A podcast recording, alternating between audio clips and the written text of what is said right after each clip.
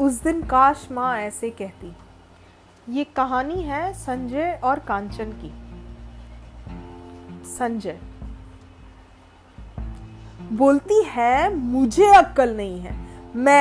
मैं जो हमेशा पढ़ाई में आगे रहा हूँ, यूनिवर्सिटी टॉपर रहा हूँ, सिर्फ पढ़ाई ही नहीं तो खेलकूद में भी अव्वल श्रेणी में रहा हूँ। सारे टीचर्स मेरी दाद देते थे, दूसरे बच्चों को मेरी उदाहरण देते थे। आज तक किसी में इतनी हिम्मत नहीं हुई कि मुझे ऐसा बोले। बीवी है तो क्या हुआ, उसे अपने हद में रहना चाहिए। बोलती है मुझे अक्ल नहीं है। माँ आपको पता है ना, जवानी में मेरे सारे दोस्तों ने कुछ ना कुछ तो जरूर ऐसा किया है जिससे माँ बाप को परेशानी हो। कुछ को शराब की लत लग गई तो कुछ लड़की बाज बन गए, और कुछ जैसे वो राजीव, अरे वो तो लड़की के प्यार में माँ बाप को भूल गया था। मैंने तो उसे कितनी समझाने की कोशिश की थी पर उसे अक्ल नहीं आई। माँ आप बताओ माँ, मैं वैसा था क्या? मैं हमेशा अपनी जिम्मेदारियां निभाता आया हूँ और फिर भी वो मुझे बोलती है मुझे अक्ल नहीं है। अब कल ही की बात है, वो पंकज आया था घर पे, मुझे बोल रहा था उसे पैसों की ज़रूरत है। बोला मैं हमेशा उसके लिए आदरणीय रहा हूँ। बोला वो जानता था कि कोई और उसकी मदद करे ना करे मैं ज़रूर करूँगा, इसीलिए मेरे पास आया था वो। अब उसको मदद की ज़रूरत है तो मदद ना करूँ, दोस्त है आखिर। कांचन भड़क गई थी। बोलती है मदद करना सही है पर ज़रूरत जांच के करो। गवार है ना, संस्कारों की सही परख नहीं है उसे। बोलती है मुझे अक्ल नहीं है। रही होगी नाराज। पिछले दिनों उसका भाई भी तो आया था पैसे मांगते हुए। बोला नया बिजनेस खोलना है, किश्तों में लौट आएगा। मैंने तो साफ मना कर दिया माँ, मुझे पता है कि बिजनेस शुरू करना आज के दौर में कोई आसान बात नहीं है। खुद के ज़िंदगी के वो चार पाँच साल बर्बाद कर देता और मेरे पैसे भी डुबा डालता, इसीलिए मैंने मना किया था।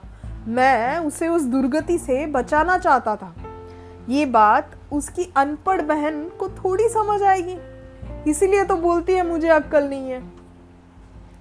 आपको शायद पता नहीं है माँ, कितने दिनों से मैडम के सिर्फ किचकिच चालू है।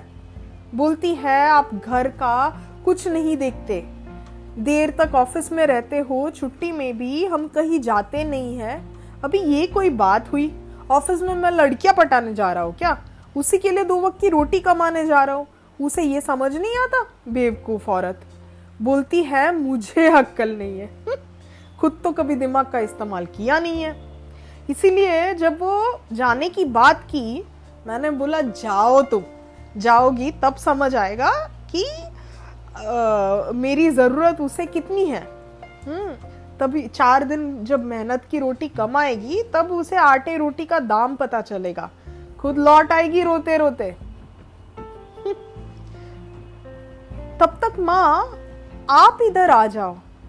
बाई खाना अच्छा नहीं बनाती और फिर दिल उदास है, आपके प्यार की ज़रूरत है मुझे।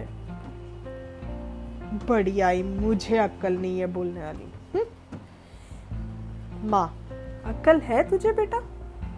बेटा माँ ये क्या कह रही हो आप?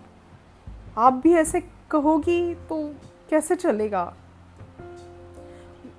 वैसे आप डरो मत माँ, वो आ जाएगी रोते रोते कुछ दिनों में। आखिर जाएगी कहाँ? माँ बेटा मैं अपने बहू को बहुत अच्छी तरह से जानती हूँ, वो नहीं आने वाली वापस। और सच में तुम में अक्ल नहीं है। अक्ल होती तो इतनी छोटी सी बात पे तो इतना नहीं बिगड़ता, उसे ऐसे ही जाने नहीं देता, उसके लगातार मांगों को अनसुना नहीं करता, परिवार की कदर करता। सही है कि तुम स्कूल कॉलेज में अव्वल थे, प्रथम श्रेणी से पास होते थे, ये भी सही है। खेलकूद में भी तुम आगे थे। ये सब अक्ल की नाप नहीं होती बेटे। सही है कि शराब वगैरह की भी लत नहीं लगी तुझे, बट वो तुम्हारे अक्ल की वजह से नहीं, वो इस वजह से था कि तुम्हारे पास तब पैसे नहीं थे जाया करने के लिए, है क्या?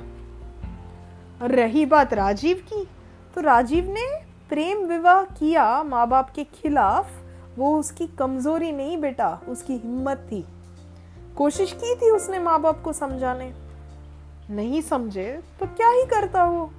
और ऐसा नहीं कि शादी के बाद उसने अपने परिवार का साथ छोड़ दिया, उसने पापा के ऑपरेशन में भी खर्च किया, बहन की शादी में भी जो हो सकता है उसने किया, वो गलत नहीं था। और कांचन बिल्कुल सही कहती है, तुम में दिमाग तो जरूर होगा पर अक्कल नहीं है। पंकज ने थोड़ा तुम्हें चढ़ा दिया और उसकी जरूरत तुम्हें जायज लगी, और कांचन के भाई ने उधार मांगा तो वो भी गलत।